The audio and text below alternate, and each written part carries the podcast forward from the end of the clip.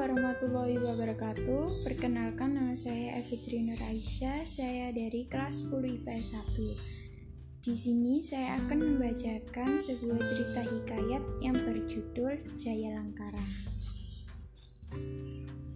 Tersebut cerita seorang raja yang terlalu besar kerajaannya. Saiful Muluk namanya. Ajam Saukat nama kerajaannya. Adapun raja ini telah berkawin dengan putri Sukandarum, tetapi oleh karena permasyurinya tidak beranak, ia berkawin dengan putri Sukanda Bayang-Bayang. Hatta berapa lama, putri Sukanda Bayang-Bayang pun beranak anak kembar yang diberi nama Magdam dan Magdim. Permaisuri takut kehilangan kasih sayang raja sama sekali. Lalu berdoa minta anak.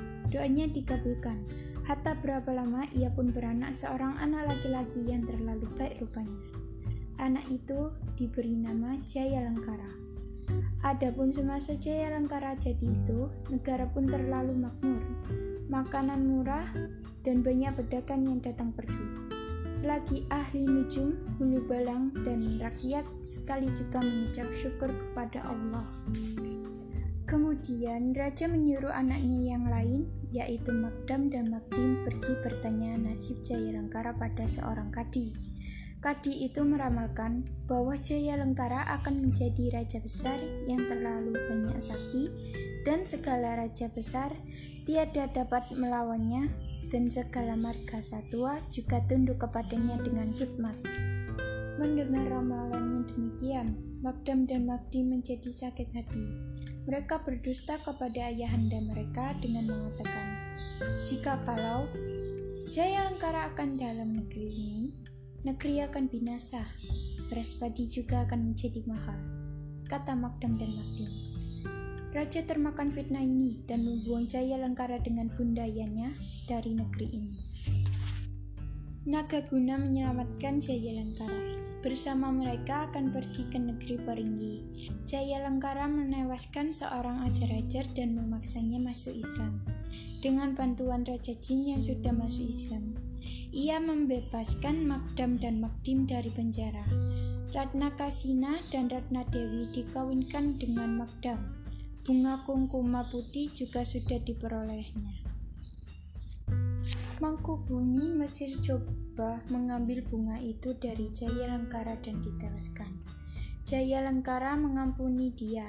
Bila mendengar sebab-sebab itu, ia ingin mendapatkan bunga itu. Jaya Lengkara pergi ke Mesir dan memohon supaya putri Rana Dewi dikawinkan dengan Magdim. Permohonannya diterima dengan baik oleh Raja Mesir. Bersama-sama dengan Ratna Kasina, Jaya Lengkara berangkat ke negeri Ajan Saukat dan menyembuhkan penyakit raja yang tak lain adalah ayahandanya. Selang beberapa lamanya, Jaya Lengkara kembali ke hutan untuk mencari bundanya. Ratna Kasina menyusul tidak lama kemudian, karena ia tidak tahan diganggu oleh Magdam dan Magdim yang sudah di negeri Ajam Saukat. Karena berahi, mereka akan putri Ratna Kasina, Magdam dan Magdi mencoba membunuh Jaya Lengkara. Naga Guna menyelamatkan dan membawanya bersama-sama dengan putri Ratna Kasina ke negeri Madinah. Raja Madinah sangat bergembira. Jaya Lengkara dikawinkan dengan putri Ratna Kasina. Raja Madinah sendiri juga berkawin dengan Bunda Jaya Lengkara. Hatta berapa lama Jaya Lengkara pun menjadi raja. Negeri Madinah pun terlalu makmur dan besar kerajaannya. Segala raja besar pun menghantarkan upeti ke Madinah setiap tahunnya. Sekian dari cerita hikayat saya. Semoga kalian dapat menikmatinya. Sekian, terima kasih.